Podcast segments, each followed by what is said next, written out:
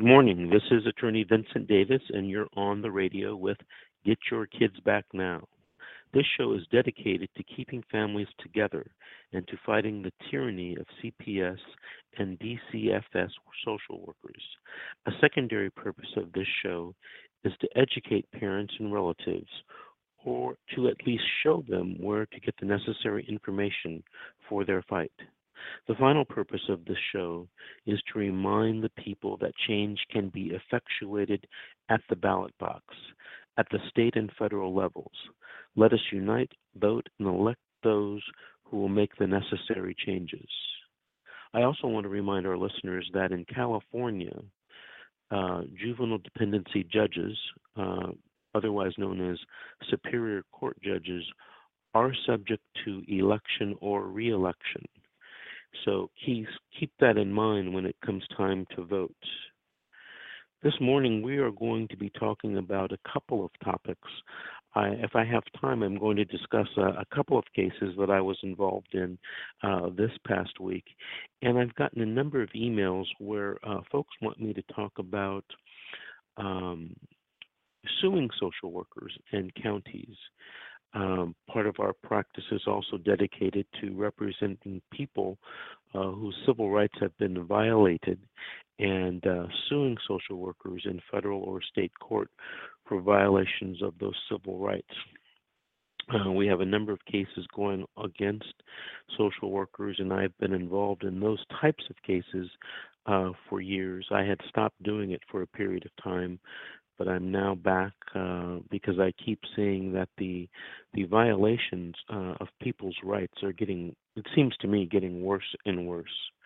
But right now, I'm going to jump on the phone. We have a lot of calls in our queue, and I'm going to take our first call from area code 805, ending in 07. Good morning. Hello? With Attorney Vincent Davis. Hello. Good Morning. Hello. Hi. Good morning. you have a story to share? Good morning. Did you have a story to share or a question to I answer? sure do. I have a story to share with you. Well, I'm involved in a case where uh, I was. I have a bad lawyer. My lawyer is just has not informed me of what to do correctly. Therefore, I missed my appeal date, and I, I'm wondering what I could do about that. Well, if you want to appeal generally in um, juvenile dependency cases, if you're appealing from the jurisdiction and the dispositional hearing, you have 60 days to appeal. If you're appealing from the termination of your family reunification services, either after the disposition or generally after a six month review hearing, six, 12, or 18 month review hearing, you have to have a special type of appeal called a writ. And you have to file a notice of intent to file a writ within, I believe it's seven days after the hearing. Um, also, if you're going to be appealing from the termination of your parental rights, you have 60 days to file that notice of appeal. In California, in most juvenile dependency appeals, if you can't afford an attorney, the state of California will provide you with an appellate attorney uh, at no cost. Or you can go, just as you can in the trial court case, you can hire your own appellate attorney. Do you know which um, hearing you are trying to appeal from? Which hearing? Uh, it's the uh, the I believe the first hearing that was just to appeal the whole entire case. Because in my case, it, it involved um, um, somebody who forged a letter, and it's kind of and uh, the the problem with I think with um, with CPS is that they they believe all the accusations. So I actually was trying to appeal the whole entire trial because it was based on forgery, fraud, and complete lies. Is that the Would you first mind one sharing- with 60 days? Huh? Yes, that was 60 days from when the judge uh, took jurisdiction, made orders, for example, um, made dispositional orders, where the judge may have placed the child in foster care or a relative foster placement if the child were, you know, was not placed with you. How long ago did this hearing take place? The hearing was in February. February 16th to be 2016? yes, 2016. Mhm. Okay, so you had until sometime in April 2016 to file the notice of appeal. Yes. Did anyone ever And- mention? Did anyone? And no one ever mentioned that to me, and I just had a bad um, attorney who said, "This is what I would like your listeners to kind of understand: is that if somebody is family law, they are not dependency court lawyer. They are they know nothing about it. It's completely a different, you know, um, breed or whatever of you want to say of a, of law. It so do not hire a family law attorney for your dependency court case. Oh, I see. That's what happened to you. you didn't use the court-appointed attorney, and when you went to hire a private attorney, you hired an attorney who was an expert in family law, not in juvenile law. Correct. And when we got That's in there and went to, uh huh, that's correct. And we went into, we got there and went into trial, and he didn't know what he was doing, and it made me look bad. But um, I didn't use the court attorney because this case was against me, and um, I don't know why, but it seems I, I like to call it the Department of Children and Family Services against mothers because I'm sure they, I mean, they just don't, you know, really uh, represent you well. And um, so, if there's any mothers out there who are having the same problem as me, you have to get an independent dependency court lawyer. You know, you may have a remedy uh, to fix your situation, but you your six-month review date should be coming up pretty soon. Is it coming up? Yes, that's right. It's coming up in September. Okay. But I would so like to see if I worker that. Yeah. I was trying to get that so that she could start school in uh August, but um yes, my Well, there, uh, there's a six, yeah. There's a couple of things that you can do. Number one, you can make a motion to set aside the jurisdictional and dispositional uh, court findings and orders based upon the ineffective assistance of counsel. Um, Mhm. in juvenile in juvenile dependency law, um, I believe there is supposed to be some type of inquiry made of a private attorney um, as to whether uh, they have competence in order to practice in the juvenile dependency court. And Mhm. if they don't have the competence uh, to practice in juvenile court, both experience and educational, um, a lot of, no, I won't say a lot of counties, some counties, like in San Diego, sometimes require you uh, to sign a statement saying that you know your attorney is not qualified to practice in juvenile dependency and that you waive that argument in case you ever want to appeal. Now, very rarely, uh, although I have seen it, very rarely does that happen in Los Angeles County. But wh- where was your case? What county? It's in um Los Angeles County. So Okay, so one so one of the things you could do then, if that inquiry was not made and if you didn't sign the waiver, and you had an attorney that didn't know anything about juvenile dependency, you can make a motion to set aside those findings and orders. Now that's a tough motion to win, but you can make it. And if if it's denied, you can then appeal that, but you have to make sure you appeal that within the 60 days, and maybe you can then rope in everything that was done to you at the original adjudication and dispositional hearing, thus getting the Court of Appeals to um, address an appeal that you had already missed. The, the next thing you could do is you could file a 388 petition. And by filing the 388 petition, you're asking for certain orders and uh, orders by the judge to be changed. For example, if the child's not living with you, child's in a foster home or in a relative placement, you can ask the child to be returned to you or at least get, you know, more liberalized visitation such as unmonitored, unsupervised, and even overnights.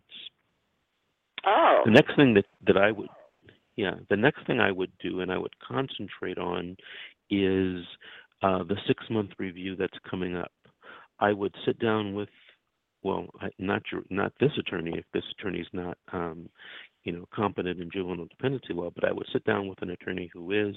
I would come up with a strategic plan in order to plan um, in case the social worker doesn't recommend the child child or children being returned to you at the six month hearing so that you can set it for a contest and a trial and uh, you would have your witnesses, you would have your documents and exhibits, and you would have a strategy whereby you could prove to the judge, no matter what the social worker says, that the children should be returned home. Um, oh. The other remedy that you that you sometimes have in these juvenile dependency cases, um, and I think it, it takes it, there's a 10 day time limit. So you um, have missed the one for February, or yeah, for February of 2016. But sometimes, if you don't have a judge uh, in your case, and there, you know, there are a few people who hear these cases that aren't judges. They're either referees or commissioners. Um, you have the right to ask for a rehearing. Um, and I just thought of that. Uh, you have to file a request for a hearing within 10 days. I just I just did a case yesterday. Um, where it's in front of a commissioner, and at it was the six month hearing date, and um, uh, six months previously, uh, she had ruled against me uh, on my uh, client basically being in the home with her child.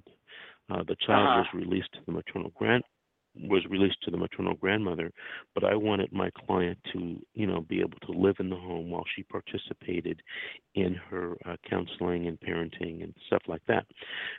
And the judge in this particular commissioner ruled against me. Well, we filed a rehearing. It was granted, and we actually had a rehearing hmm. in front of a superior court judge in the same building, and the judge ruled in my favor and uh, let the child go back home and uh, excuse me, let the mother go back home to live with the mother, the grandmother, and the child. And the interesting part about that is, is that I thought, you know, I knew that I could file and get a new judge, but I thought that, uh, you know, things would work out. And then yesterday, the social worker, we had the six-month review hearing, and the social worker recommended that the case be closed. And then the commissioner, who I had appealed, you know, six months ago, ruled that she wouldn't close it unless she was provided certain proof of things that my client was supposed to do. Mm-hmm. Which is interesting because, you know, the social worker was re- recommending the kid be placed with my client and the case just be closed out. In my opinion, um, judges are supposed to um, be deciding disputed issues of law and fact not jumping in and putting in their two cents, uh, what they think a Mm-hmm. case should be done, because a lot of you know a lot the judges don't go out in the field and out to these people's homes and they don't visit them. Um, they don't know what's really going on, at, you know, in the field and at home. It's only um, uh, the social worker and the parents. They're out in the field with the child. So, um, you know, sometimes judges, though, and, and they have that authority in some cases to get uh, involved with the case. And now uh, that case had to be set for trial uh, because the social worker wants the case closed. We want the case closed, but the judge wants some proof of something. And, um, you know, we, we plan on presenting that to the judge at the time of the hearing. But anyway, so those are the three things or three or four things that you should consider with your case as you move forward. And the most important part, um, if you can't afford a private attorney, the court will give you a court appointed attorney, but you should probably call around and you should talk to some private attorneys who do juvenile dependency law. And you know, right. it's not a lot of attorneys that, that, that do that, and sometimes they're hard to find. But uh, you know, Google Google knows all. Um, I want to thank you for your call. I, I thank you you very much for, for having me. You helped a lot today. All right. Good luck, man. Thank you. Mm-hmm. All right, I'm going to go to our next call. It's area code 626, ending in 65. Oh, having some technical difficulty. I'm not able to go to that call for some reason. Let me try another one. Area code 909 ending in 94. Good morning. You You're on me? with Attorney Vincent Davis. I can hear you loud and clear. Good morning. Wonderful. I have a couple issues, and uh, I'm just going to state uh, a few of them, uh, you know, in the order that I can. You can stop me whenever you think is, uh, you know, most appropriate. So I have an ongoing CPS case that's been open for about one year now. Um, I had my six-month review yesterday. Uh, when I first uh, received this case, uh, it, it had nothing to do with me. The mother was addicted to methamphetamine. She had a mental illness. She was sent into a mental ward. CPS was called. She caught a, a case uh, through CPS. Uh, I have a, a history of convictions and uh, providing little support for the child. At the time I was incarcerated, I received no services from CPS, um, but I was given uh, visit visitation rights uh, once a week uh, for two hours once I got out of uh, incarceration. Uh, I've been attending those visits uh, regularly, and uh, the custody uh, was temporarily suspended or whatever it is for me and myself, and given to the guardianship of the grandmother, which is the mother's mother. Uh, so to wrap all that up now, I went to my six-month review yesterday, um, and the the first issue is is that uh, I have no idea about any of this, but I'm going to start reunification with my daughter coming in the next uh, six to eight weeks when we get that started from yesterday's date. Can you give me give me any advice or information or um, that would be uh, of a positive effect on my uh, ongoing CPS case or what may take place in the next uh, three months? That's the first Well, question. let me ask. Okay, so I'm I'm a little bit confused about the story, but let me see if I understand. The mother got in trouble with drugs while you were incarcerated. They took the child away from the mother and away from you, and now they gave the child to the grandmother. And you just had your first six-month hearing. Is that correct? Okay, yes, yes, yes, that's correct. And yesterday, so so the mother was placed into um, uh, in treatment, drug treatment. Um, she completed it. She went into a sober living. As of yesterday, she was uh, put on family maintenance. She's allowed back into her mother's house. The custody has been given back to the mother, um, and she is still in dependency court. Um, the accusations against me are, uh, you know, they're that I ha- uh, have an extensive criminal history and that I've provided little support for my daughter. So that's the accusations against me. Um, does that help at all? Yes. Now, um, Okay. what would you like to do? Would you like to get custody? Would you like to get more or better visitation?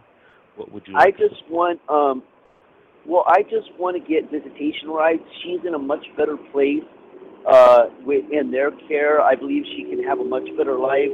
But eventually, once I get my, I'm still a little far away from uh, desired goals that I have for my life, but I'm doing well. And if I continue doing what I'm doing, I can have a very successful life. I want to be able to take my child, take her to ice cream, pick her up from school, have her over tonight, throw a party, do all that good stuff. Okay, so what you should do is you should file a request with the judge through your attorney to request that type of visitation. And I don't know what type of visitation you have now, but you can use a form called a JV180. And you can just Google that and you can see the form. But you should talk to your attorney about filling filling that form out properly, uh, providing perhaps some legal points and authorities, and then filing that with the court.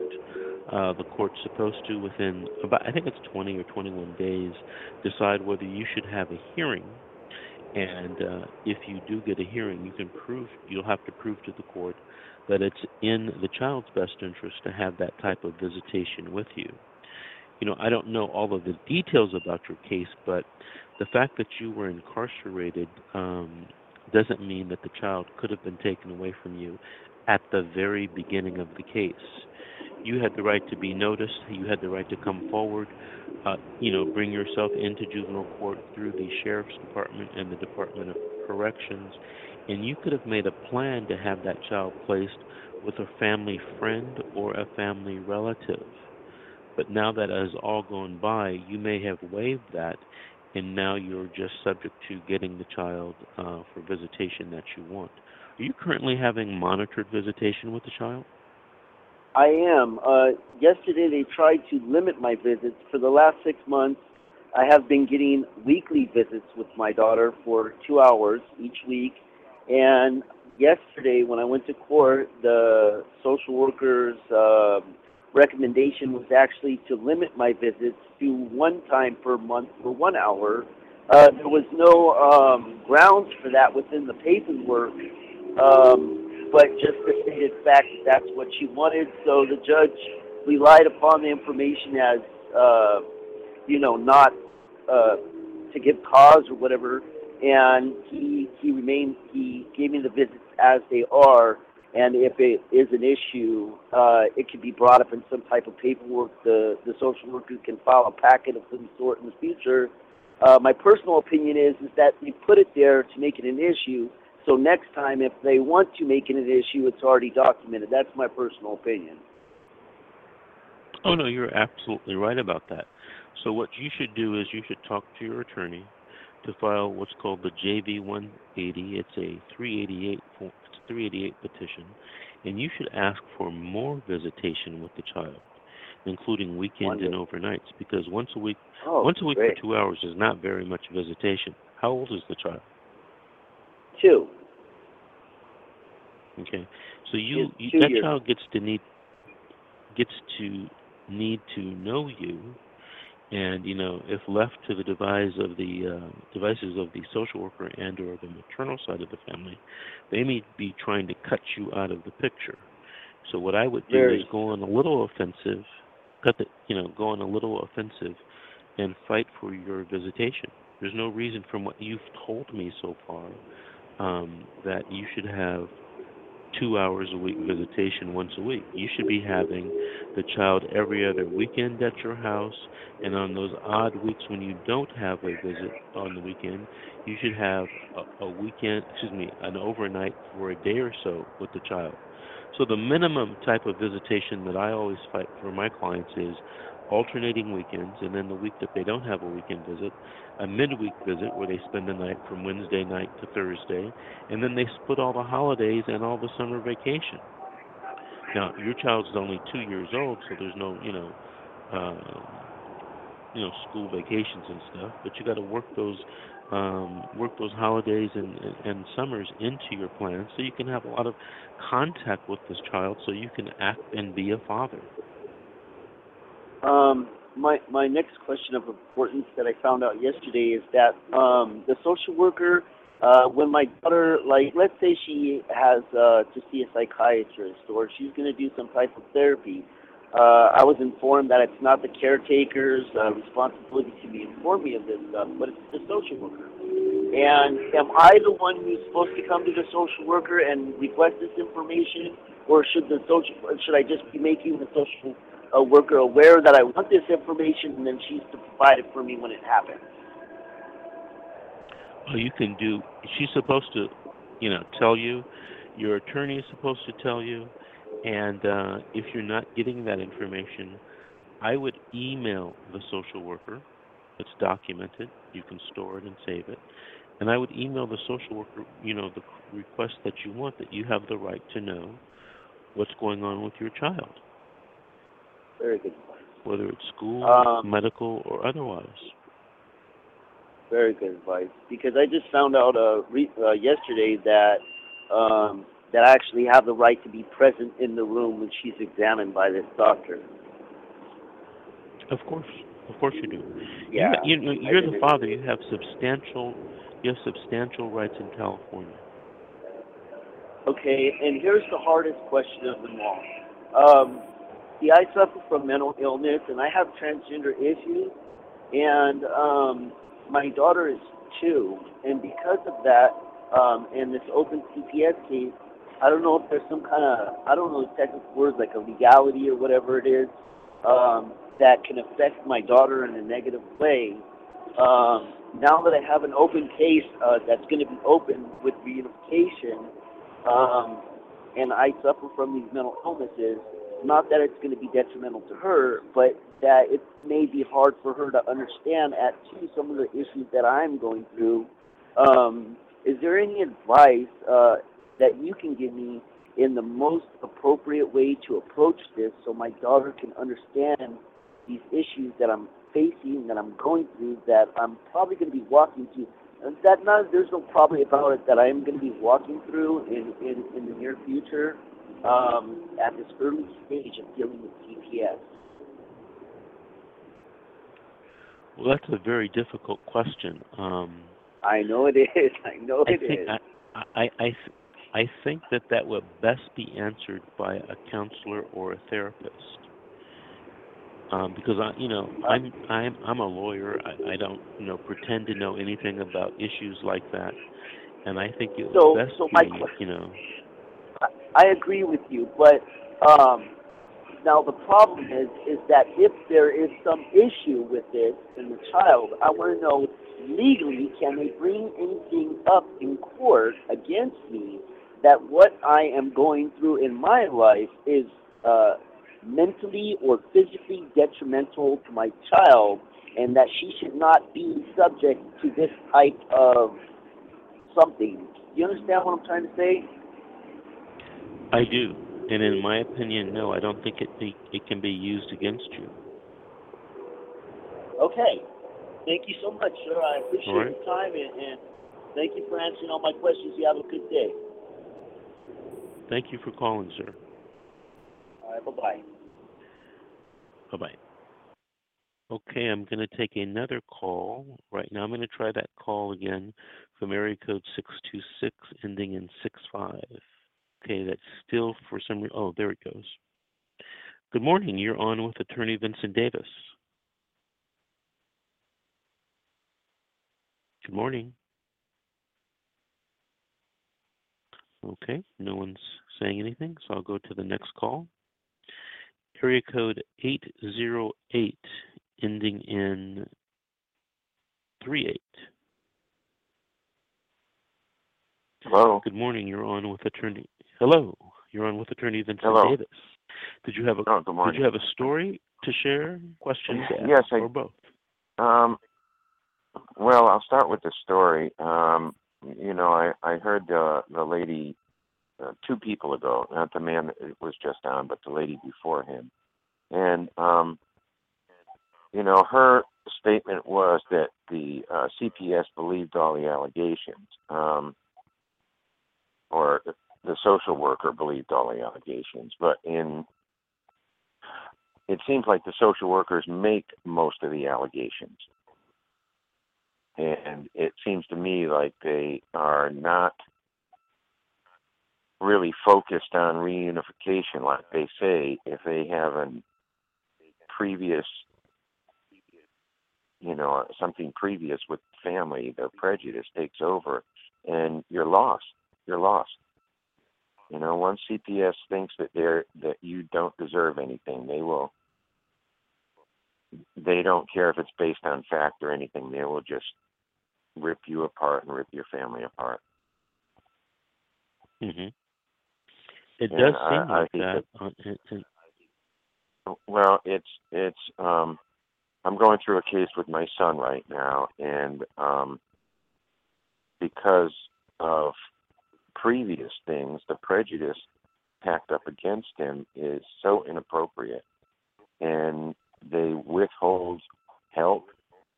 The I think they're called warrants to get help and to get into classes and stuff never come. They never come.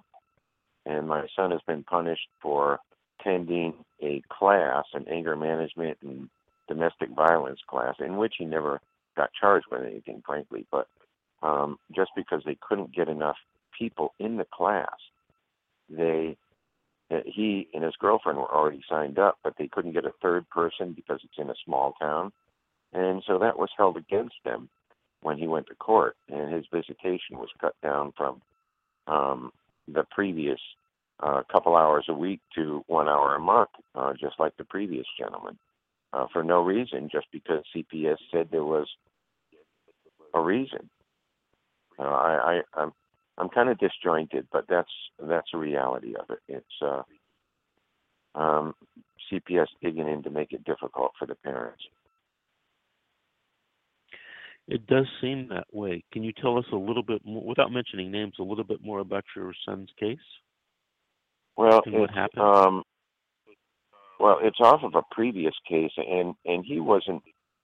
Um, his son was born and went home, and uh, there's been some previous drug use with with the mom, but um, but when when uh, my son's when my grandson was born, he he was clean, and um, the mom was clean, and they um, uh, but my son was in Hawaii with me, trying to. He had a job, and he was getting ready to uh, have his have his family move there. Um, and I had spoken to the mom all through the pregnancy and helped her through it. And you know, I I really believed in her. And um, the next day, um, she took the baby home. You know, signed off by the hospital.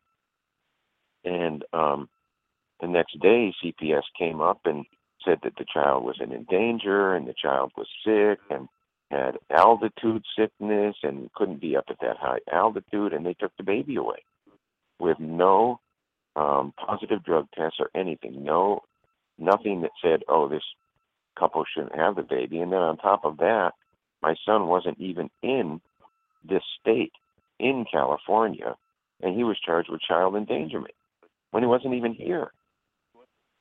And of course that was held against him. So um, you know, it's yeah, they they just go out of their way to um, they, they seem they seem to make up their mind before anything is decided. Frankly, before they even have information, they've made up their mind. And I, I you know, it's really heartbreaking. Did uh, your son have an attorney that helped him uh, when the case was brought against him? No, no, no. He had a public attorney who signed off on everything. Wouldn't wouldn't answer questions. Wouldn't speak up. Wouldn't basically wouldn't do anything. And my son was just in the wind. You know, I mean, there was somebody standing there getting paid, but my son was in the wind with no help whatsoever. There was never any advice, never any oh, if you do this, you can do this, do this. There was nothing like that. It's just like, okay, you have a hearing, um, show up, and that's about it. Did your son ever have a trial to fight this? Um, there's one coming up uh, where they're trying to um, they're trying to take the um, uh, they're trying to take away parental rights even though my son has never been convicted for anything, he's never um, been accused of anything. He's um, nothing.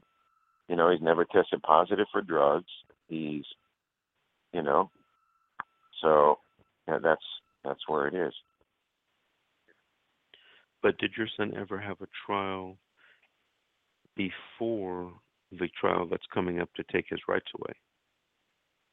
um, he had a hearing, from what I understand. I just moved back into this state because I was in a in a different state with my um, my my mom, who was very very sick, who just passed away. So I I've only been here for about two months right now. So I wasn't I wasn't here. ever- For, go ahead. Had the social worker had the social workers ever contacted you to take custody of these of your son's children? No, no, not at all. No one has ever contacted me. Would you have taken custody of uh, your grandchild? Oh, absolutely, absolutely.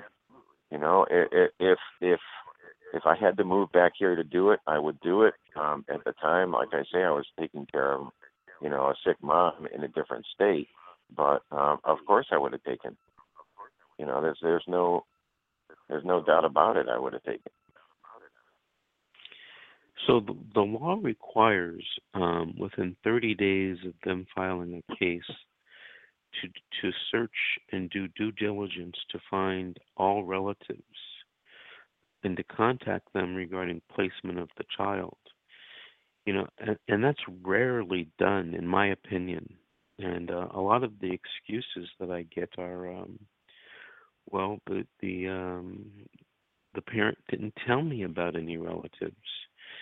And as I read the law, and you know, not everybody agrees with me, but as I read the law, the social worker is, is supposed to go out and try to find the relatives and um, try to uh, talk to them independent of the parents.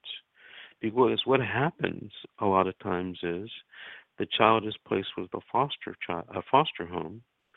Relatives aren't really um, searched for, and then the child uh, ends up being adopted by the foster home outside of the family. But had the Absolutely. social worker had the social worker tried to find the relative you know, um, the relative could have been contacted and would have said, "Yes, I'll take the child." Oh, absolutely. They In could my have just asked me. opinion, Yeah, yeah. in my opinion, a lot of this is money driven, um, and it's just a shame that uh, so many kids end up being adopted outside of the family because the relatives weren't um, weren't considered. You know, there was a I think there was a lawsuit uh, some time ago, and uh, the county of San Francisco actually does this search and they use an outside service where um, they contact relatives and ask them if they're uh, interested in um, you know placing the children having the children placed with them no matter where they are in the country or in the world but still you know there's a little i think hanky panky going on with that i i spoke to a relative about a year ago who was indeed contacted at the beginning of the case, but um, the relative informed me that the person that was calling them was calling them to notify them and, and basically to talk them out of uh, taking the child into their custody. Because when you're a relative and you take a child into your custody, um, you're entitled to medical insurance. You're entitled, you know, through Medi-Cal or through the state.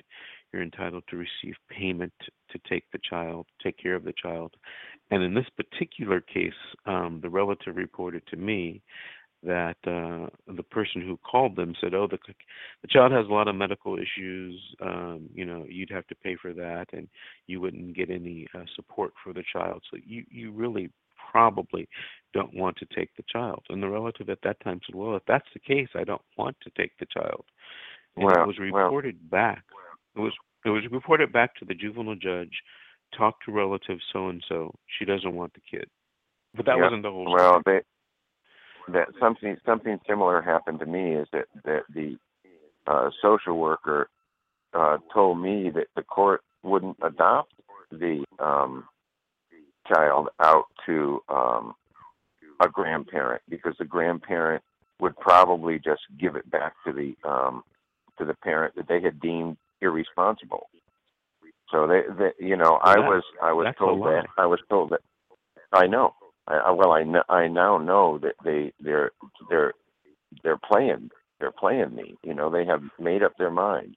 You know, and and they told me When that, that? um uh that was that was at the beginning of my son's first case. This is a long term thing with CPS. This is a long term thing with CPS and there's never been any charges against my son for anything, no accusations or nothing. And they're doing their hardest to keep my grandson out of our family. You know, I You would like you to call my office, make an appointment to talk to me because, you know, I said we were going to talk about suing social workers and stuff. If a social worker told you that, you might have a pretty good case against the social worker because what she told you was a lie to keep the child away from you. Would Right, you be interested absolutely. in pursuing that case? absolutely, absolutely. absolutely. If you have, I, I was, oh, yeah, go if you have, if you have a, a pencil, I'd like to give you a and a piece of paper. I'd like to give you a number to call today to make an appointment, and you don't have to come in um, to the office. We can do this over the phone. If you write this Okay. telephone number down, All right, it's uh, eight eight eight eight eight, eight, eight. eight eight eight. Again, so it's triple eight triple eight triple eight, triple eight. Okay. six six five eight two. Triple Six, eight triple five, eight six eight, two. five eight two. Okay. Sir, I want to thank you for calling in, and I hope to I be appreciate speaking your to help. you soon.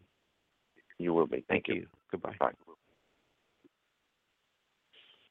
So I I really haven't had a chance. You know, we have a lot of calls. I really haven't had a chance to talk about um, suing social workers and uh, counties. But if the listeners, if if you have an experience that you believe your rights were violated, um, please contact me uh, so that we can talk about pursuing a, a case in the federal court or in the state court for violation of civil rights. Uh, let me tell you, folks, about a case that I just got because it, it mainly covers all of the areas. Most law- lawsuits against social workers center around three major areas. These aren't exclusive, but they're three major areas. The first major area is um, what I call Fourth Amendment violations, where they illegally detain your child. So what happens? They come out and take their, your child when they don't have any probable cause or they come out and take your child when they have a court order. But when you look at the application for the court order, it contains numerous untruths. Give you an example. Um, I was involved in a case. Social worker took the child away from the mother, wrote in the report. Uh, the counselor for the child says that the mother is emotionally abusing this child. Um, I, in preparation for the trial, I called this therapist, this counselor, said, Hey, did you tell the social worker that? She said, No, I never said any such thing. And I said, Well, in the report and in the declaration, it says that you reported to the therapist that that's what she said. She said, Well, that's not true. That would be the type of violation uh, um, that I'm talking about a Fourth Amendment violation, or them just taking your child without a warrant.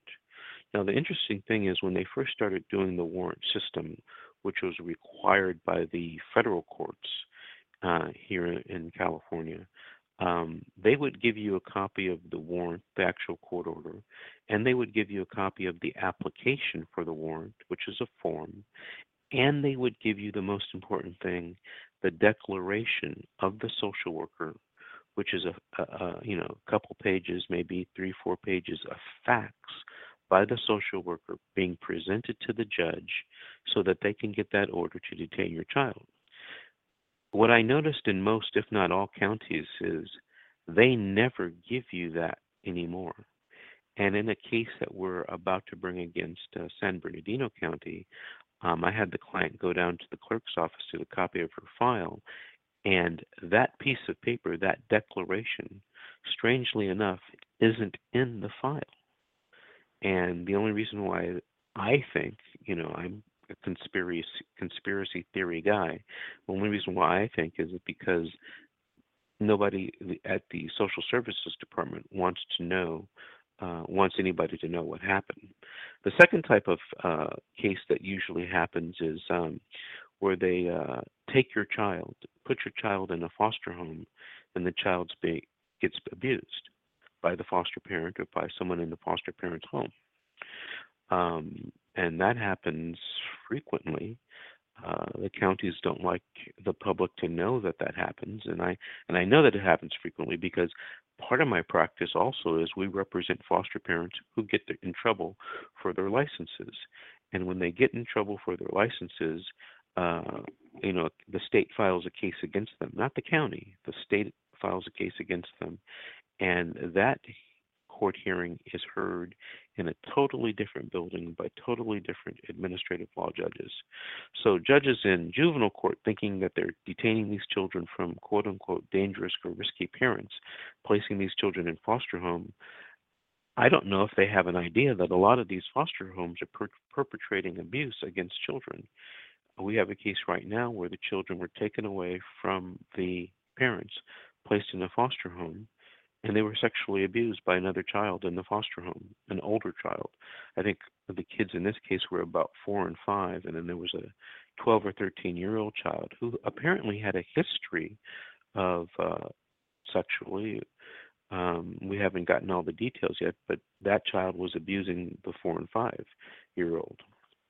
Uh, the third type of uh, claim that you can have against a social worker is where the social worker writes things that are untrue in a report and submits that report to a judge. Now, currently, I think there are four or five, I forget the number, of social workers who are being criminally prosecuted by the district attorney of Los Angeles County. And part of the prosecution is that they lied in reports to the juvenile judge. Now, juvenile judges, you know, a lot of times believe that social workers are telling them the truth. But here we got four social, four or five social workers, you know, and supervisors who are not telling the truth, and they are being criminally prosecuted for it.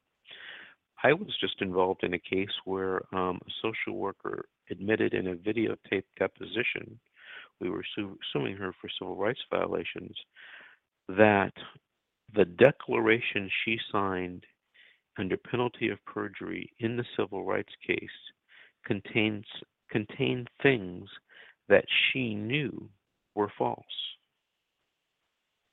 So she knowingly lied to a federal judge. She also admitted that documents that she presented to this federal judge were frauds, were fraudulent documents and she knew that they were fraudulent when she submitted them to the federal judge through her attorney. My client did file a complaint about that. I think that she was uh, interviewed by the uh, FBI or the federal authorities, but nothing has happened about that so far. Uh, and here's a lady, you know, she's a supervisor right now with the Department of Children and Family Services. And I asked her in the deposition, I asked her, I said, Hey, did you did you create these false documents? And she said, No. I said, Well, who created them? Her answer was, I don't know. I just found them in the file. Then I followed that up, that questioning up with, Well, my client didn't create those false documents. It had to be someone in your department because that's the only per- people that have access to that file. She agreed. She agreed that the, it had to be someone in her department at the Department of Children and Family Services filling out false paperwork. Case right now um, against a social worker who allegedly forged our client's signature on documents to get information to try to use against our client to take her child away. So those are the major, the three major areas of um, lawsuits. There there are others, but those are the three major. So if you or anyone that you know uh, has any of these things happening to them or happen to them, please have them give me a call. Triple eight triple eight six five eight two. Make an appointment to talk to me. Make sure that when you call the office, that you request to talk to me personally. Um, we have a number of people in our office, and sometimes people uh, get uh, forwarded or sidetracked to someone else in the office uh, who may not be as up to speed as I am on these issues, and they may get uh, get some bad advice or wrong information, or the, their case may be turned down. So when you call, please ask to speak to me. Um, we're running out of time. I'm going to try to take uh, one last call. Uh, it's area code 626 ending in 1 2. Good morning. You're on with attorney Vincent Davis. Hello? Hello, Hello? how are you? I'm okay. How are you? Okay. Did you have a story to tell or questions to ask or both? Yeah, I had a story. Um, my 17 year old daughter, um, I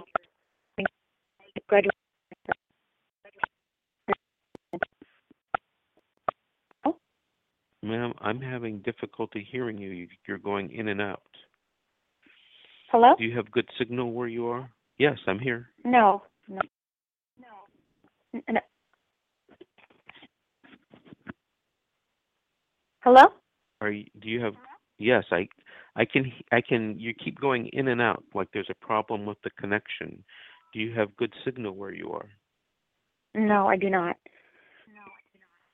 Ah, okay. Start over. You said something about a 17-year-old. Yeah, I, my 17 year old daughter, um, I had caught her drinking at her graduation party. And, um, I um, hello? Yes, I'm here. Okay, I'm sorry. Um, um, she made false allegations that I, um, against me. She called the police. Um, I was put in jail. Um, CPS now is. Uh, I'm. I'm sorry. I, I can't hear on your phone. Ma'am, Hello? I can hear you. Yeah. Yes, I'm sorry. can hear this is. I hear beeping. I'm sorry. My side. I keep hearing a lot of beeping. Um. CPS was called. Um, she gave. I'm sorry. She put me in jail. She made a false statement against me. Um, she tried to take it back that same day. They told her to come back. She took the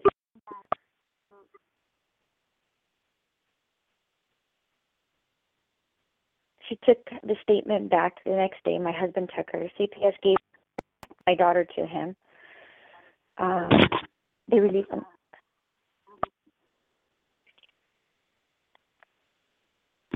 We are having technical difficulties hearing you. Um, it may be a problem with your signal. Um, if you can get to another phone and if you can hear me, uh, please call us back. So, listeners, that's the problem sometimes with um, technology. Sometimes technology just doesn't work.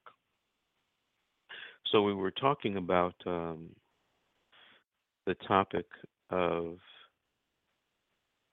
suing social workers. I told you the three areas where social workers are generally sued. They take your children wrongfully. Um, your child gets injured in foster care. And then the third one is where the social worker may uh, present to the court things that are intentionally false.